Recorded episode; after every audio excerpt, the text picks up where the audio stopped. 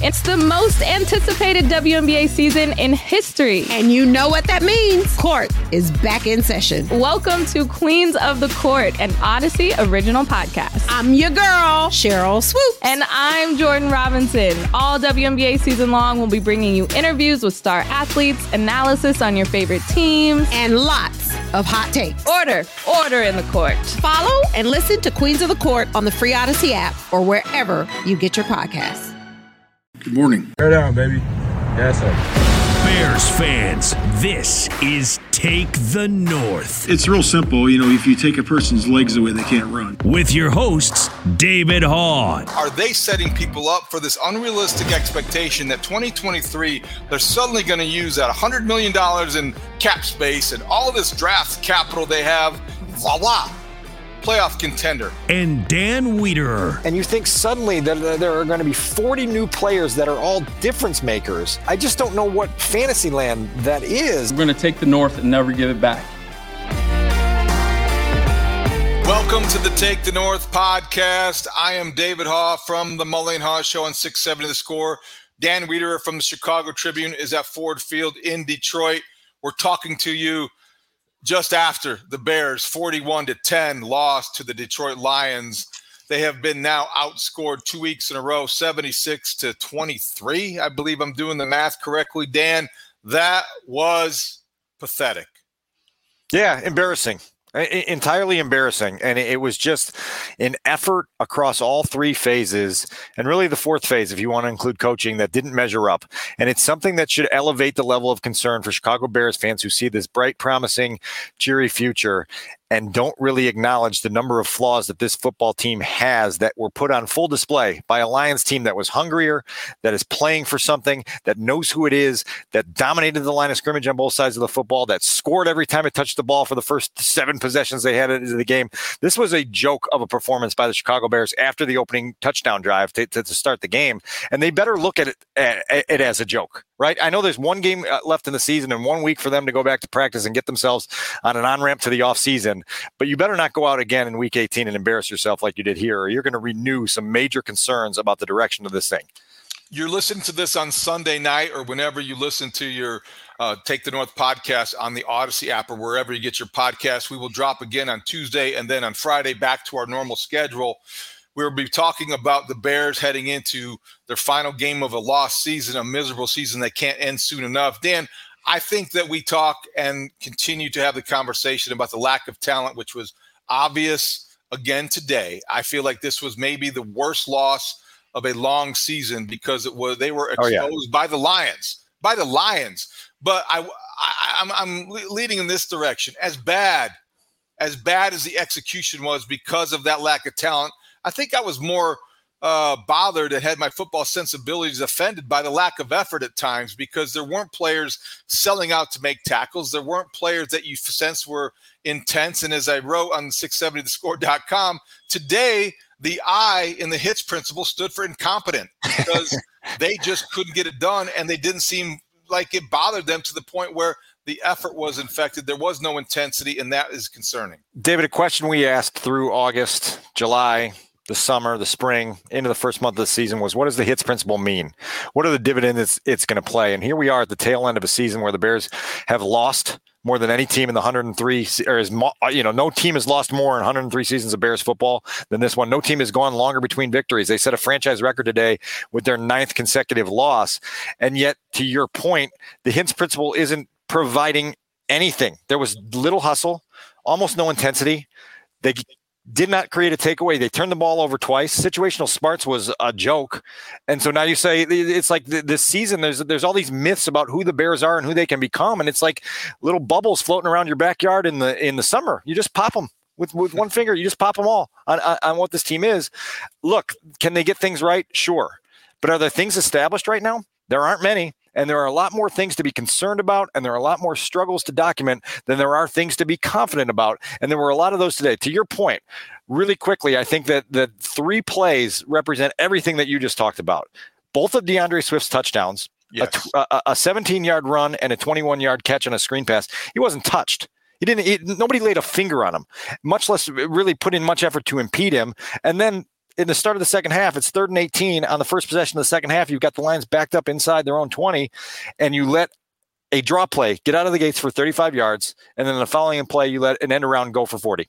That's that's your Chicago Bears right now. They give up 504 yards today, David. Which research the, the, the preliminary research I did is the most they've given up in a four quarter game since a game you'll remember, Week 16 in Philadelphia in Marc Trestman's first season in 2013. It was that bad. It was. You give up 504 yards on defense, Dan, and yet you could make the argument that the offense was more disappointing, giving up seven yes. sacks and having a passing game that was prehistoric and having, you know, receivers that couldn't get open and an offensive line that couldn't protect and a quarterback that couldn't find them. I, I think all of the above were missing. And so it is the only debate in town this week should be which was more embarrassing, the offense or the defense of the Chicago Bears against the Lions. I don't know where you start in terms of addressing this. I don't know if you're Matt Eberflus, if you throw it out or if you just kind of hit reset and make this a one week season and you're playing for pride and you're challenging people to go out on a on a high note against the Minnesota Vikings. But I think that today was alarming because we had kind of I, I don't want to say kidded ourselves, but comforted uh, ourselves a lot by what we were watching. At least the Bears weren't falling apart. And at least they were saying good things and staying together. thought today was a total collapse from a football perspective. Yeah, the Bears are competitive in every game. Bubble pop. Pop. Pop that bubble. They've been, in their last six games, they've been outscored 32 to 16 by an average score of 32 to 16. Teams have scored double the amount of points that they have in their last six games. That's not a small sample size. That's a bigger sample size than the four game sample size that filled the tank of hope there in November when they when they were averaging uh, north of 30 for a four game stretch. Well, again, that's six games ago now. You came into the building today against the Lions defense that had given up more points and yards than any team in the NFL. And after that first touchdown drive, you got nothing done. The Bears had 50 yards of offense in the second half. They had three first downs in the second half. You're in a ball game where you're trailing by double digits almost the entire final three quarters, and yet your passing game manages 30 net passing yards. If, if you're going to just write these off and, and make excuses and make fallback, uh, you know, plans for, for how this is going to get turned around, I've got no answers for you because this this is not NFL football to have 30 net passing yards in a game. This is not putting the blame solely on Justin Fields. It's not putting the blame solely on the offensive line. There's a combination of things here that's a disaster. They have no receivers. They have a porous offensive line, and the quarterback has not proven to date that he can be consistent as a passer, a productive passer. And if people want to deny that, then they're just talking themselves into something that hasn't occurred yet. Can Justin get there? Absolutely. Is he wired the right way? Absolutely. Has he shown flashes of playmaking brilliance? Absolutely. Their passing statistics are abysmal. They're historically abysmal. And to ignore that is to just set yourself up for major disappointment because that's something that's got to get turned around quickly. You can read Dan Wiederer at chicagotribune.com. His column will be up on Sunday night and throughout the week. You can read his coverage my column is on 670thescore.com talking about this game, but also talking about how Kevin Warren can be the guy who comes in and, and, and gives you something positive to believe in because there's little else right now this week. Hey everyone, this is Bret Boone. Would you know it? I've got a podcast going strong in our fourth year. Tune in as I sit down with my friends, some of the biggest names in sports, media, entertainment, for a lot of fun and in depth conversations. As you know, baseball's been my life. It's been in the family for a long time, but it's a lot more than that here. It's sort of like taking a ride in a golf cart around a beautiful track. Join me every week for multiple episodes on the Bret Boone podcast, available on the Audacy app or wherever you get your podcasts. All star closer Kenley Jansen, we have a question. What's the best podcast of all time? Baseball isn't boring, baby. I'm Rob Bradford, and every single day I'm sitting down with the biggest names to show you this great game is the greatest game. It's my podcast, it's my passion. It's a cause I started more than two years ago and is now the most prolific national daily baseball pod there is. Another fact, so jump aboard the BIB Express. Follow and listen to Baseball Isn't Boring, presented by Wasabi Hot Cloud Storage on the free Audacy app or wherever you get your podcasts. But to your point about Justin Fields, let's talk about that for a moment, Dan. 7 of 21 passing, 75 yards.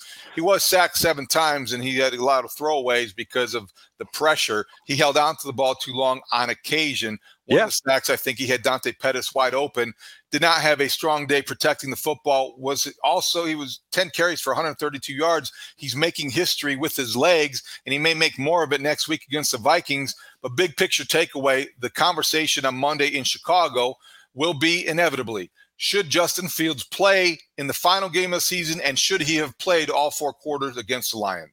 Look, today, you know, there was a growing debate on social media on why is he still in there in a blowout like this. The only point I would have taken him out was maybe for the last series of the fourth quarter. But people who wanted him removed in the third quarter are believing that he's reached a state of accomplishment that he hasn't reached yet. Justin needs to experience everything. He needs to experience games where you're getting blown out. He needs to figure out how to try to right the ship within a game. He needs to see defenses coming after him when everybody in the building knows you're going to pass. These are all experiences a young quarterback has to go through to become the quarterback that you hope he will one day become. People treating him like he's he's already Patrick Mahomes and he's already checked all these boxes and you just get him out and like we talked about the other day, you just save him for the the six games that matter the most the next year and then you ready him for the playoffs and then you let him play in the Super Bowl, right? Like what what world is this that we're living in? Justin has to go through a lot. He's got to experience a lot. And I, I would say this to Justin's credit, he agrees with that. And he said, anytime I have an opportunity to go out and play with my teammates, anytime I have an opportunity to go and improve myself, I want to take it. And and so there were conversations, and Matty Eberflus said to him on the sideline, "We're going to keep you in. We think this is beneficial." And there was no pushback, there was no disagreement, and and that that's the end of it, right? I think his vote matters. I think that's important that they talk through that. I have two thoughts on what you just said. Number one, I would have been okay with him sitting out the fourth quarter earlier than the final series, and only because of this what we talked about, the compete level didn't seem to be there. And it didn't seem to be there, not necessarily from him, but if your offensive line, the overall team, if your compete level isn't where it should be, then I do think you might be taking uh, the kind of risk that you, that you don't typically take when you are all in uh, at the beginning of a game, throughout a competitive game, when you're competing at a high enough level to protect your quarterback the way he should be protected. I would have been okay with him pulling him in the fourth quarter. Certainly not a mandate or requirement, but I would have been, I would have even recommended that. Now, moving forward, that doesn't mean I would sit him against the Vikings. Absolutely not. I think what Matt Eberflus said after the game does have value and merit. There, you get better at playing football by playing football, and Justin Fields has a long way to go as an NFL passer. If you don't buy our word for it, and you think we're overly critical, listen to the general manager who talked to Jeff Joniak before the game on WBBM, who just reiterated very matter of factly that there's progress to be made in Justin Fields as an NFL passer. So this isn't picking on the young man. He is shown tremendous leadership. He did again today with the Chase Claypool incident, but I do think he has things that he can still accomplish in the final game. There's risk involved in every practice, in every day, and I would play him. Let, us get to that Claypool incident in a minute, but I do want to address a couple things that you just mentioned there. And one of them is just the idea that you have to make sure that you understand where you're at on the road to success. And the Bears are not far enough along on the road to success to start taking luxurious decisions and making them part of their their their mo. I mean, this this team pulled the slot machine lever today, and it came across the board in their passing game seven seven seven. That's the number of completions they had, the number of sacks they allowed, and the number of punts that the, that the offense had today. That is not a, a winning formula over here in the in the Greektown casinos over here in Detroit. That doesn't come up well. You don't get paid for that. They take your money for that, and they say, you know, it might be time for you to to, to, get out of here for the day. Uh, it, it's it's just eh, insane right now to to to see the number of things this team has to be concerned about. Again, this was the league's worst defense that they were facing. They came into the day healthier offensively than they've been in a while. They had Claypool available to them. Equanimeous St. Brown is back from the concussion. Dante Pettis was able to, to to get cleared to be active today. Teven Jenkins was back to start. Cody Whitehair was back to start. Well, then what happens, right? Teven Jenkins lost again to another injury, neck injured again. Availability, big question there. This is a guy that a month ago everyone said he should be in the Pro Bowl. He can't stay on the field, right? These receivers, you traded a second round pick for Chase Claypool. He had more temper tantrums on the sideline than he had catches today, one to zero, right? I mean, there's just so many things that are are, are concerning here, and, and, we've just spent months as a city trying to rationalize. Oh, it's great for a draft pick. It's okay if you lose all these games. The future's so bright. What? Like today was an illumination of, of just how unbright it is and how much work they have to do to get you know 3000 flashlights to make it bright. Well by now dan though when you have waited 12 years since your last playoff victory bears fans have a phd in rationalization. They're just used to it because they've done it so often. It's a reflex. I get it. It's not right. It's not sensible. But after a day like today i suppose that there's so many people trying to but i, I don't know how you rationalize a lack of effort. I don't know how you rationalize the disparity in in talent like lack of production. With the yeah, production is a better way to put it between the, the Lions team that now is thinking playoffs and one victory away from getting to the postseason, and a Bears team that is miles away from being even that close. So, uh, listen, like you, uh, you said something a, a, a, little bit ago about what Ryan Poles mentioned about Justin Fields and the progress he has to make. You talk to people around the league, and they say we're not convinced that he can consistently win as a passer in this league. They say we're not convinced that he can be a guy that that takes over games in the fourth quarter and wins them for you. These are big boxes that you need to be checked to be crowned in this league. Now, listen, if you asked a hundred Bears fans what they think of Jared Goff as a quarterback, I think they would tell you that guy's garbage. Jared Goff was excellent today. Yeah. I don't know what his final passing yardage numbers were. You may have them in front of you. I think it was like 255 yards, threw for three touchdowns, 21 for 29. You know, he was in control of the game. He was decisive. He was efficient. He knew where the ball was supposed to go. They did everything right today offensively. 21 to 29, 255, three touchdowns, one sack only and his passer rating was 133 and a half. I don't think Jared Goff has thrown an interception since November. I think right. he has gone a long time without throwing a pick. And this is Jared Goff, a big reason why the Lions are in the position they're in. And you're exactly right. There's got to be that kind of progress in the pocket from a passing attack. And a lot of that may come with an offensive line and wide receivers, but it has to show you have to show some progress too from the quarterback position. To that end, Dan, Jonathan Vilma in the Fox booth, I think was I don't know. Again, we we over you know out of town guys they come in, they swoop in, they have conversations. They're not as familiar with the as the locals.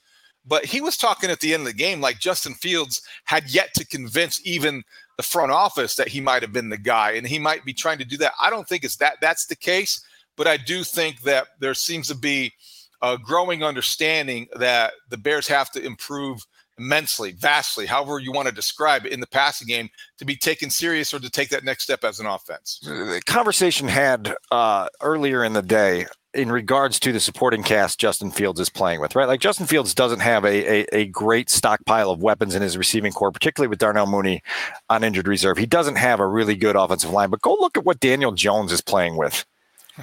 In, in New York, right? Like his leading receivers are Isaiah Hodgins and Darius Slayton and Richie James. I mean, this is not Jerry Rice, Michael Irvin, and Steve Largent that he's throwing to.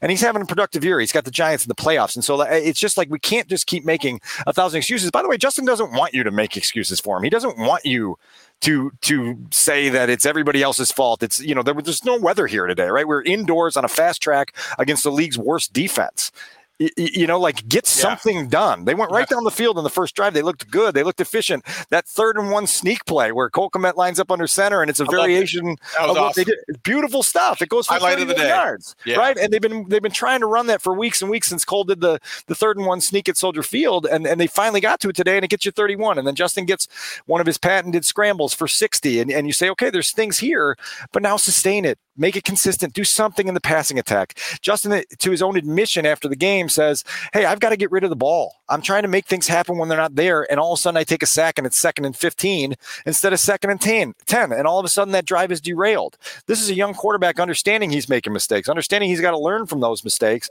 He doesn't need all your apologies and excuses. He doesn't want them. I promise you.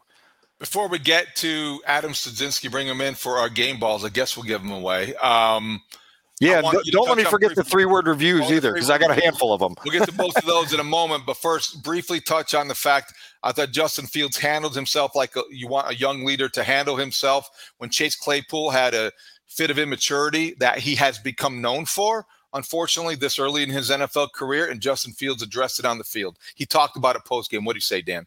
Yeah, look, he said he he had to speak directly to Claypool and say that's not helping us. Your passion is appreciated, but there are, are ways to channel your emotions in the right direction, and that's not the way to channel your emotions in the right direction. I will tell you that Chase Claypool, the second that the Bears locker room opened up to the media was hard speed walking to the bus like he had a, a, a, flight to catch. That, that was the speed of the walk. Boom, right out the doors, not talking to anybody, right? And you talk about maturity and professionalism, and, and, right? I mean, like that's a bad sign.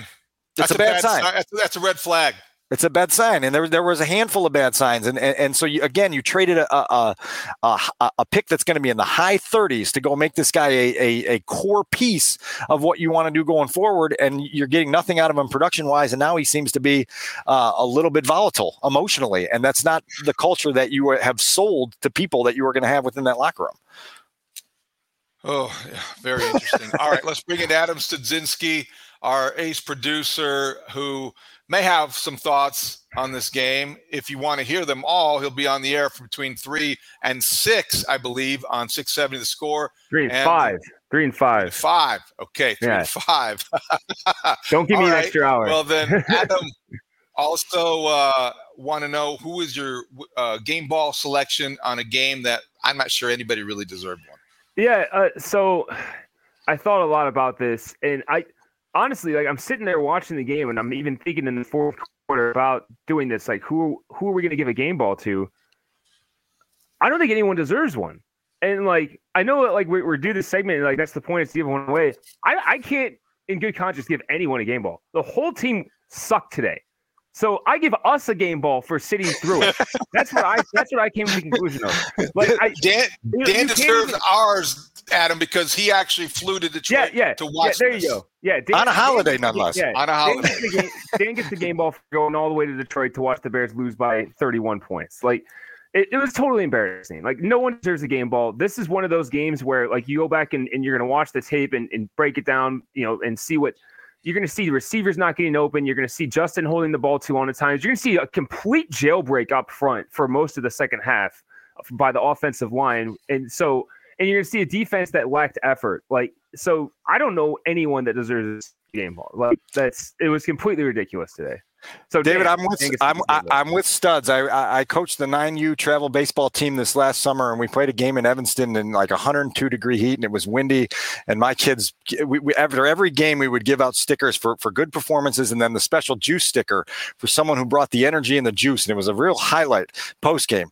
We go out to Evanston, get our doors blown off, lost by like 18 runs, got run ruled, and I stood in the outfield and told those kids, "You don't deserve juice stickers today." I, uh, Coach Dan lost his top that day, uh, said, "Look, like nobody brought it today," and it was the same feeling today. There's there's certain days where, where you don't reward anything because nothing deserves to be rewarded. This was the case today with this Bears team. There are no game balls unless you want to be the guy that breaks the trend here and gives somebody a game ball. There are no parents. there are no parents to alienate um, with that kind of decision or outburst. I'm not worried about that.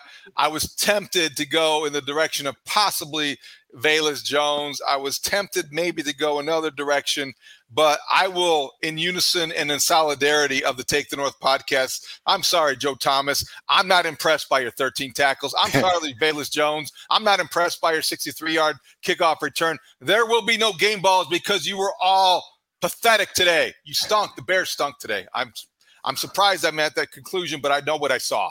And how about how about that Velus Jones kick return, which may have been worthy of a game ball if they did something with the seven yeah. seconds and the 48 yards that they had, and then they ran one of the weirder plays at the end of the first half with the Lions dropping all 11 players in defense and Justin Fields having no one to throw to and deciding, hey, I'm going to throw it to Aidan Hutchinson.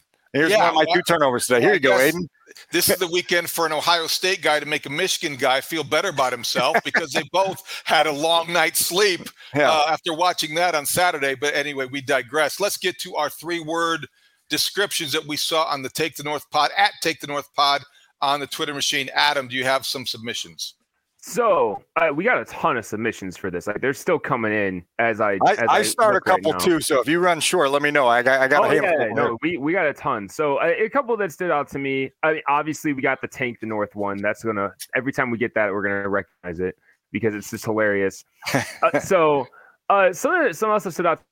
Market garbage. I felt that that was point uh, are, are, really, really to the point and, and really holding the team accountable for for putting on that that performance. Ahead, embarrassing themselves again, and uh, wasting my time was a good one because that's how I felt. It, it, I don't know about you guys. In the third quarter, I'm like, I'm only here out of out of obligation right now, like because so. And then I do know, Adam. I do. yeah, yeah, Dan, yeah, Dan, you know especially. And then uh, build the trenches with a period yep. between each word was a good one. So I don't know, Dan, what stood out to you? Yeah, I like that build the trenches one because you see what the Lions are doing with their offensive line and their defensive front, and they're they're finding a winning formula. This team is discovering a winning formula, David. It's our new phrase. They're doing it. They've won seven and nine. Uh, Clayton Connis gave gave us far from relevant. I thought that one was really good because they are. They're very far from relevant. Uh, Mikey Mikey Bauman, uh, this was a good one. He gave us worse than Malort. Sounds like a guy Ooh. who had a rough New Year's Eve, and he's not wrong. He's not How wrong. I missed that one? Oh, I just saw it. There it is. Okay. And then Dan Rothschild uh, rearranged the letters and gave us the SHIT principle, which you can't you can't uh, dislike that one either because that was what this team played like today. Mine's a little wordy, but it is only three words. But motor city miserability because it was Motor City miserability indeed. I, I, I don't know, Dan, that I can remember. I, I guess the, the Eagles game is a good one, um, but it's been a while. It's certainly not this season where you felt that bad about everything associated with every phase of the Bears on the field in the tw- in the 2019 sort of uh, downslide, you know, there were a few games that Saints game at home where Drew Brees and Alvin Kamara didn't play. I remember the Bears did nothing right that day, and it was just one of those days where it was like, "Ooh, this thing, this thing's headed in the wrong direction quickly." Obviously, in 2014, Trestman's year, you had those back-to-back games against the Packers and Patriots, but this is right. That's it's right in the team photo with those. You know, it's right there with it. My three-word review was cancel Week 18 right? Like let's just let's just be done with this at this point because it seems like 30 of the Bears players that played today are done with it and, and would rather just get on in their off season and not get hurt and make some business decisions and like let's just let's just reboot and turn the page for whatever's beyond this. Well, I'll just wrap it up here because I, I think that it's weird because it's January 1st, and on, on, the first day of a new year, you look ahead with a lot of hope and optimism, and people make resolutions. And I will say this: there's a definitely a contrast here and what we saw on the field from the Chicago Bears and the kind of optimism that you want to have if you're part of that organization moving forward because of what this calendar year represents. And that is progress, and that is hope, and that is optimism because you have a lot of things in play that you could quickly get past whatever this is as a football season and move on to the offseason where you've got a new stadium to finalize. You've got a, a, new roster to mold, and you have money to spend, draft picks to make, and you've got a team president to hire, which I think is could be the source of your greatest sense of belief and confidence and optimism in the leadership that has been destroyed, absolutely obliterated after days like today, after a decade like this one, and after having uh, an organization that has, that has dumbed us all down to watching and we don't know what we're seeing as a football city. Well, look, and this is part of my issue is like forever there hasn't been the requisite urgency when the team is terrible or the team is struggling or the team is mediocre. And it's always just oh well you know we'll get it we'll get it solved eventually. No no like no. get it solved now. Get it solved right. soon. Get it solved quickly. Make sure that you're not embarrassing yourself on on this uh, level so frequently so consistently. And and I, I mean I, I just I just don't know what you take out of this game that gives you any sort of encouragement for the future that trumps all the things that you have to be concerned about. We could make a list and we can do it on the, uh, uh, on our next podcast of, of 15 things that are incredibly concerning about this football team where they stand right now. Good luck. 2023 better be what people think it's going to become. Otherwise, I think we're going to get to this point next year and there's going to be a lot of hand wringing and a lot of vitriol and a lot of anger that that's beneath the surface right now and has been suppressed for for a little while for for notable reasons. Happy New Year, everybody. Dan Wiederer's column can be found at chicagotribune.com. My column can be found at 670thescore.com. Dan and I will be back Tuesday morning dropping another episode of the Take the North podcast on your free Audacy app or wherever you get your podcast. You can watch us on YouTube, the 670 The Scores YouTube page or the Audacy's YouTube page. And we will be talking about this on the Mully and Haugh Show at uh, 5.30 on Monday morning throughout the week. There's a lot to discuss moving forward. There's a lot to forget after this one. Dan, I'll give you the last word. I just want to say great work uh, overall this weekend. I know it was a difficult one, but holiday weekend and all, you did uh, yeoman's effort. Oh, thank you. Appreciate you saying that. Uh, my last word is just Happy New Year, everyone. I think uh, hopefully the, the, the new year brings everyone health, happiness. We appreciate uh, you, you listening to us, watching us, wherever you you, you take us in at, and, and I just uh, I appreciate the collective passion that this fan base has. Whether we always agree or not, it doesn't really matter. The passion is fun, it's energizing, and, and on we go. We'll see where this team goes from here. Happy New Year, everybody.